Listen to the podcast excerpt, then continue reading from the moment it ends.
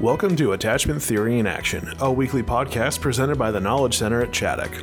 Join host Karen Doyle-Buckwalter for an insightful, informative, and inspiring conversation with leading researchers, authors, and clinicians discussing issues in attachment theory. If you enjoy our podcast, please leave a review and share with your professional network. Today, Karen welcomes therapist Selma Bačevac to the show to discuss attachment and war trauma in children. Part 2 will be released on May 10th.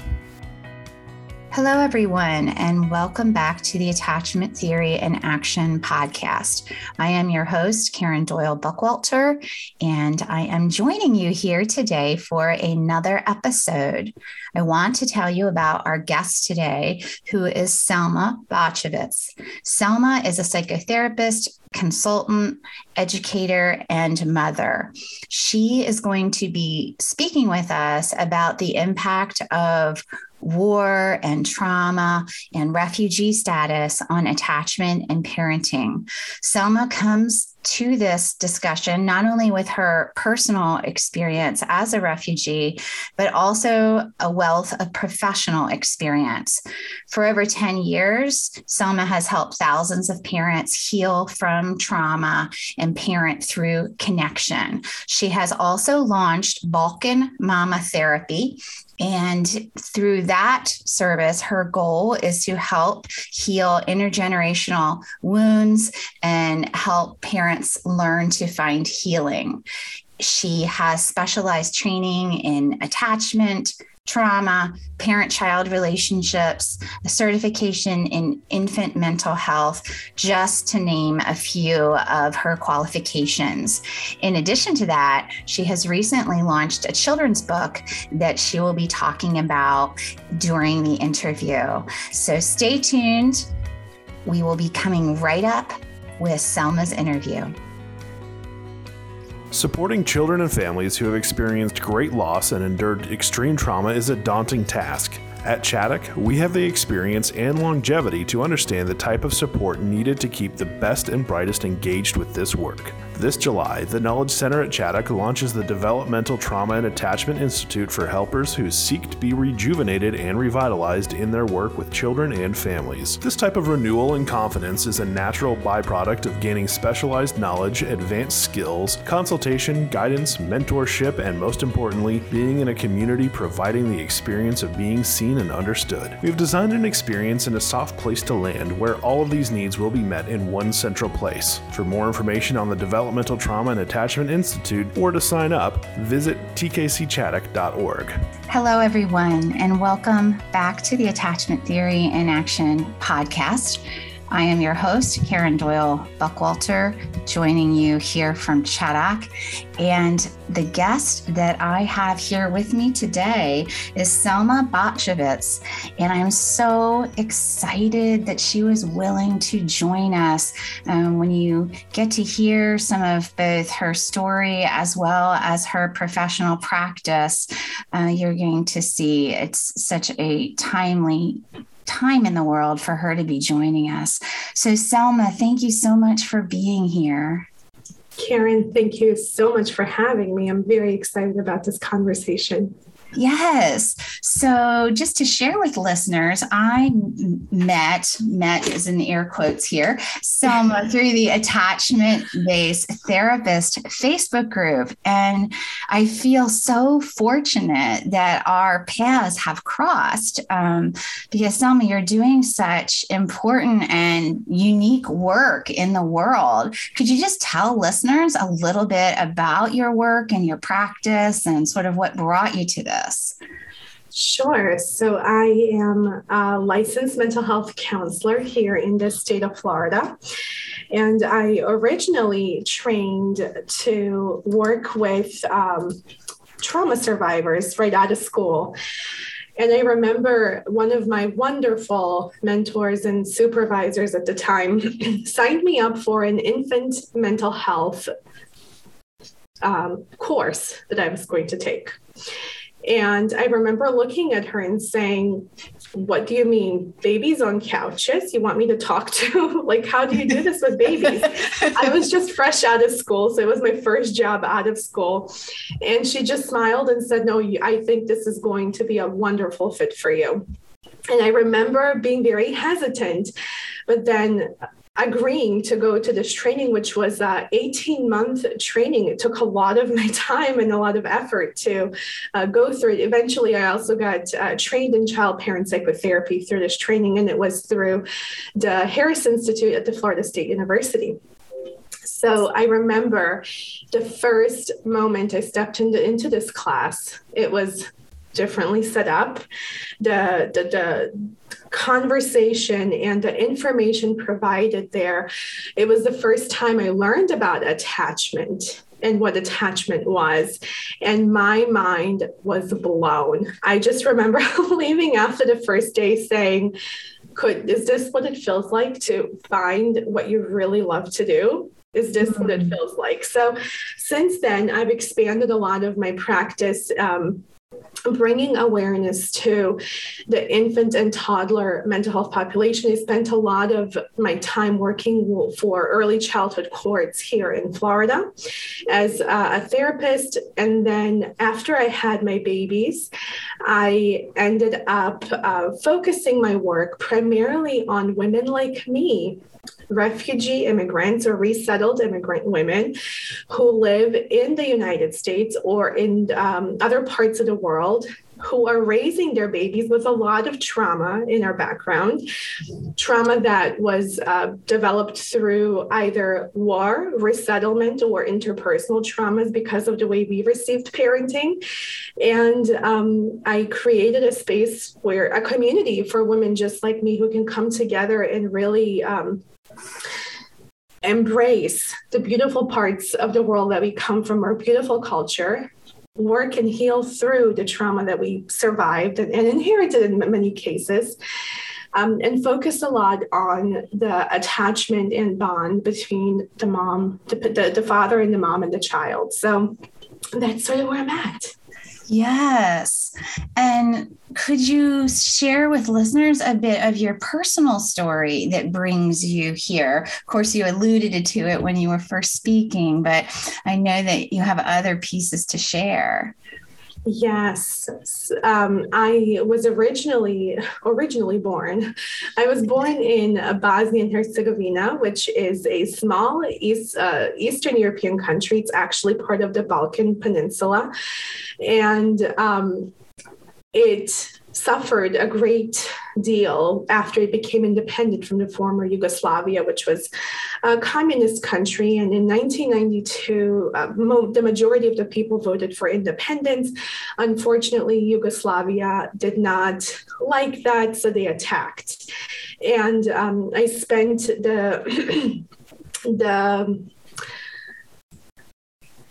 about 3.5 years of my life. I was going to actually think of the age. I was 6.5 to almost 9.5, living inside Sarajevo, which was under siege, and living with no water, no food, no electricity, and constant shelling and sniper attacks, and surviving and still remembering a wonderful childhood, even in all of this, eventually escaping with my mom and my brother through the Tunnel of Hope, which is the only lifeline Sarajevo had at the time. It was a small secret tunnel dug underneath the Sarajevo airport. And we eventually made ourselves refugees in Germany. And then my father joined us after the war ended. And we then became resettled refugees in 1997 to the United States of America. Yes. Yes. And so what age were you when you and your family came to the United States? I was 12, the wonderful critical brain period of 12. So it was, when I say culture shock, it was a big culture shock probably to my system, but I can't imagine what my parents had to go through having to raise a 12-year-old inside this new strange environment, and a 12-year-old who is reaching this brain development stage, right, of trying to figure out who they are in the world. So I it was a very interesting and learning experience for sure. Yes.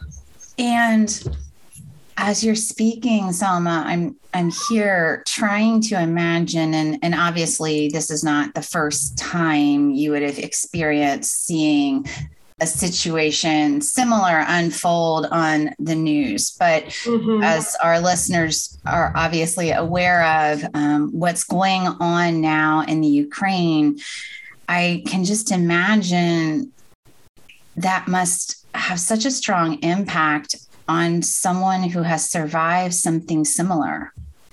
Absolutely. I remember the first images coming out of Ukraine.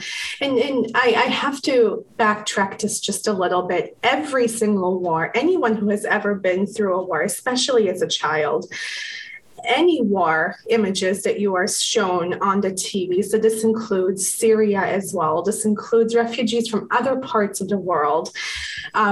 They bring you back to this really triggered stage, a really emotionally triggered space, right? Ukraine, yes. However, for me personally, was very different because the images coming out of Ukraine showed people in a very similar way as they would have shown me and people from Bosnia. We look alike, our buildings. I remember looking at the images of the shelling, and I had flashbacks of images from Sarajevo, my hometown, looking very similar to this. So when Ukraine's war began, it was a really scary experience, not just for myself, but for a very large part of the Bosnian, Croatian, and former Yugoslavian community. Yes, yes. Well, and we should share with listeners, and of course, we'll share more about this at the end, but you have even moved your practice even more, I don't want to say narrow, but more specialized to, and your practice is called Balkan Mama Therapy. Yes. And so tell us, a little bit about that decision to really specialize in that area. Yes. So I had been tossing that idea for a very long time inside my mind, especially after I became aware of Circle of Security Parenting. I trained in this in the format, and I remember going to my mom and saying, "Mom, I know I'm 30, but you have to sit down and you have to take this class with me. I want to show this to you." And we sat down through it together, and I remember her words saying, "Why didn't I know this? Like, why wasn't this applied to us when we were young moms? Why wasn't this available to us?" Yes. I said, "Mom, this is just becoming available now. So we have to be mindful of what was available back then and what is shown to parents in today's age." But I remember her saying, "Selma, every single Bosnian mom needs to have this in front of her, because I can tell you that we are taught to do things differently. We're not looking at things from an attachment base. We're not looking at the relationship. We're looking at behavior." And this was a long while ago. I would say in 2012.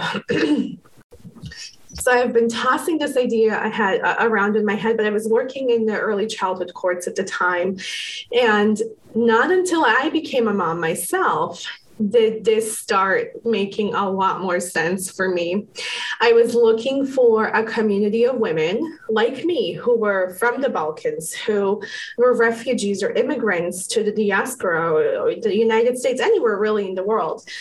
And I was Googling and searching. I couldn't find anything. There were many groups for women living in Bosnia, but when I would try to relate to some of the experiences outside of like attachment questions, yes, it was really hard for me to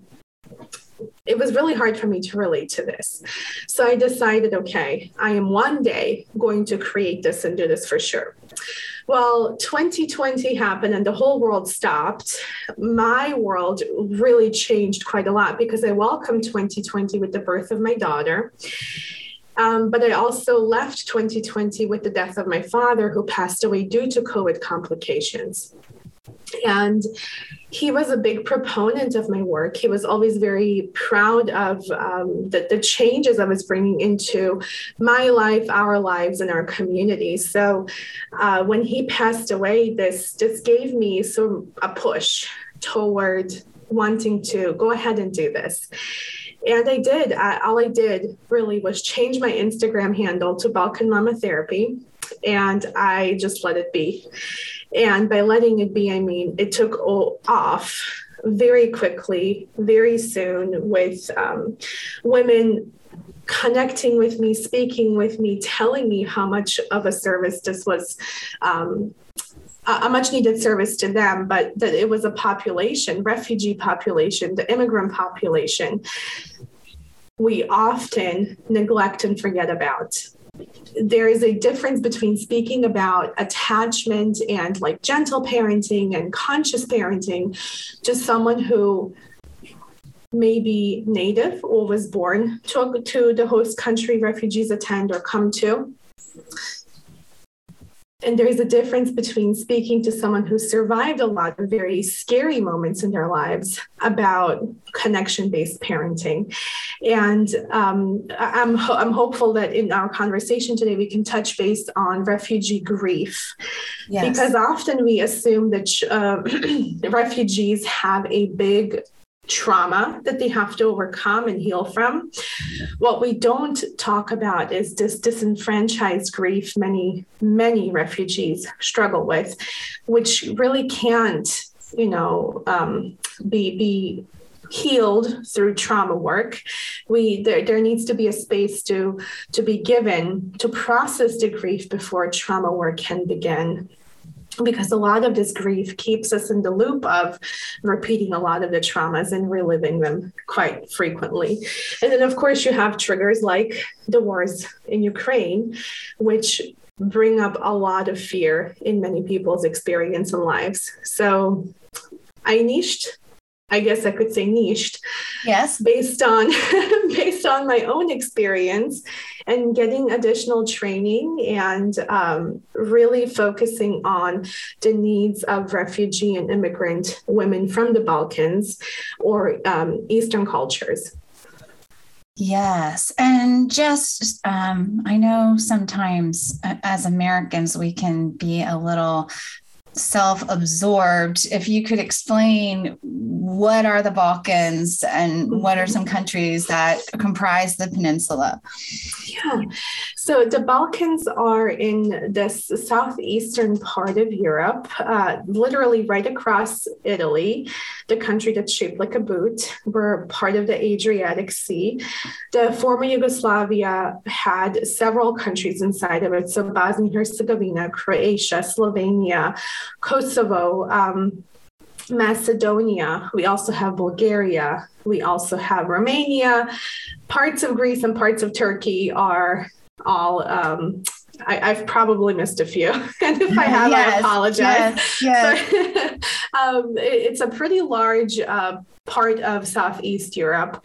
And in Europe, you will know that there's a quite big division between West Europe and Eastern Europe. So West Europe are the colonizers of the world, with England and Germany and the Netherlands, etc.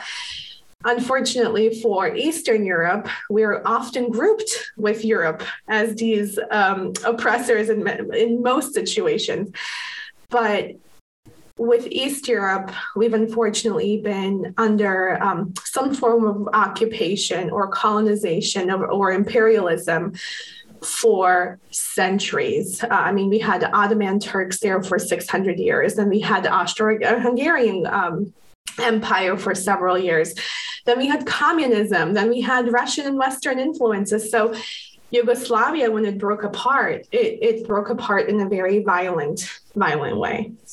Yes. And I'm so glad that you shared that piece, because I think what people experience as a culture does impact attachment, does impact, Bowlby talking about a safe haven and a secure base. Well, if no place around you feels safe, you know, that's a different challenge for a parent to provide that. Yeah, yeah, absolutely. When I often speak about safe haven and secure basis due to the Circle of Security information I share with my moms and dads, we often talk about how through generations, we can pinpoint anyone who provided a secure or safe, secure base or safe haven inside of our families. A lot of time, fear-based parenting was used in order to protect children. And through generations, this protection sort of, once no longer the same external threat was present, that fear-based parenting no longer made sense, and it really showed to be hurting a lot of children. There's a study done in 2018 by a large UN-funded study to ask children in the Balkans how they see, if they see violence in their homes. I mean, I want to say 13 countries were represented, and they had a pretty large sample, about 400 students from each country. So it's a pretty large sample for the area and the study. And over 97% stated that they saw violence in the home or in their neighborhoods, and that they felt unsafe in the parent-child relationship because of a lot of that violence being committed through hitting, spanking, yelling, threatening. But when they were asked, do you think that your parents provide you with positive discipline or connection-based parenting or conscious parenting? Over 99% of these children responded with yes. So what they concluded with that was that many people in the region are really confused about what it means to parent through connection and provide a safe base and secure base and a safe haven to children in the parent-child relationship. We've confused fear-based parenting with a right form of parenting. This is really something that we're going to have to talk more about. I'm in this interview as we move along, but I do want to point out first that one of the things that really stands out to me in everything that you've said so far, we are talking a lot in the field of clinical social work and therapy and things like this in the United States about cultural humility and an awareness of that. And correct me if I'm wrong, but it seems like what I'm hearing you say is, let's just take Circle of Security, for example. If you are using that program with a family that resettled here as refugees or came out of a war-torn zone, there are differences. You can't just go about this the same way that you would with somebody else who did not have that history. Is that correct? I'm hearing you say that, and that's so important, because as wonderful as Circle of Security is, you know, and how they try to break things down in a very understandable way, I think many of us who don't have that experience could think, oh yeah, we'll just do the videos, we'll do this session one, etc., and would miss the nuanced parts of this about the caregiver's experience. Absolutely. And when I bring Circle of Security into this space, I have several meetings and sessions with the parents prior to introducing the videos and the process of Circle of Security. If I can say that many of the programs, many of the methods designed to help people from non-Western cultures have been really focused on what it means to be a Western, white American, white German, white French, whatever, family. And it neglects the collectivism many cultures come from. My culture is very collectivist in nature. So when we speak about the parent-child relationship, we're not just speaking about one parent set, right? We're not talking about moms and dads. The conversation must also include grandparents on both sides, aunts, uncles, older cousins, neighbors. All of this falls into who helped you grow up. It's different now for my children here because we're under the influence of a lot of the Western ways of parenting. But the way I grew up in my early years was very different from how my children are growing up here in the States. I had my aunts. I mean, I consider my aunts my second moms. I sometimes will approach one aunt as a child, knowing that she'll say yes to something versus another aunt versus my mom versus an uncle, and have the adults sort of take care of that. And as a child, you just felt so connected and free. I was 4 and 5 and 3 years old when I was out in the neighborhood playing and you know, being rambunctious with all the kids. My cousins were my friends. My extended neighbors were like family. So unfortunately, we miss a lot of that in the Western societies because of the lack of collectivism. We have to have a very good understanding of this and the loss of this when we speak to refugees. And we try to instill a connection-based parenting method with them, whether that be Circle of Security or some type of conscious approach, parent approach, or any form of attachment work really has to include an awareness of the caregiver environment and how they grew up. Because navigating who my secure base was growing up. Like, I think there's a question in Circle of Security that asks, you know, who was your circle? Who were your hands on the circle? And I remember my response was, well, I have like 10 hands on that circle, you know. But then the sadness of me realizing that my children do not have 10 hands on this circle, that they have me and my husband. Yes. It created a really deep grief, but also this immense pressure that we have to be perfect because we can't catch all the things that, you know, we might miss or, you know, when you have 10 hands on this circle, when you have 10 people taking care of this child, the fact that we're going to miss a few needs, it's going to be okay. But doing it alone, this is why this is hard. This is why parenting in the West is really, really hard because we're really forced to do it all by ourselves. And those of us who may have a little bit of support, may have a little bit of relief. But I think even in attachment work and attachment studies, what we're seeing through literature is that children do best when they have a set of parents and several caregivers. And in the work with parents who come from other parts of the world, it is so important to sit down and ask, who are your safe havens? Who are your secure bases? Because it most likely is not just their parent. And we could be missing a really big, beautiful portion of healing and bringing that healing into their lives. Yes. Wow. So important what you are saying. Selma, I am so excited to continue this conversation.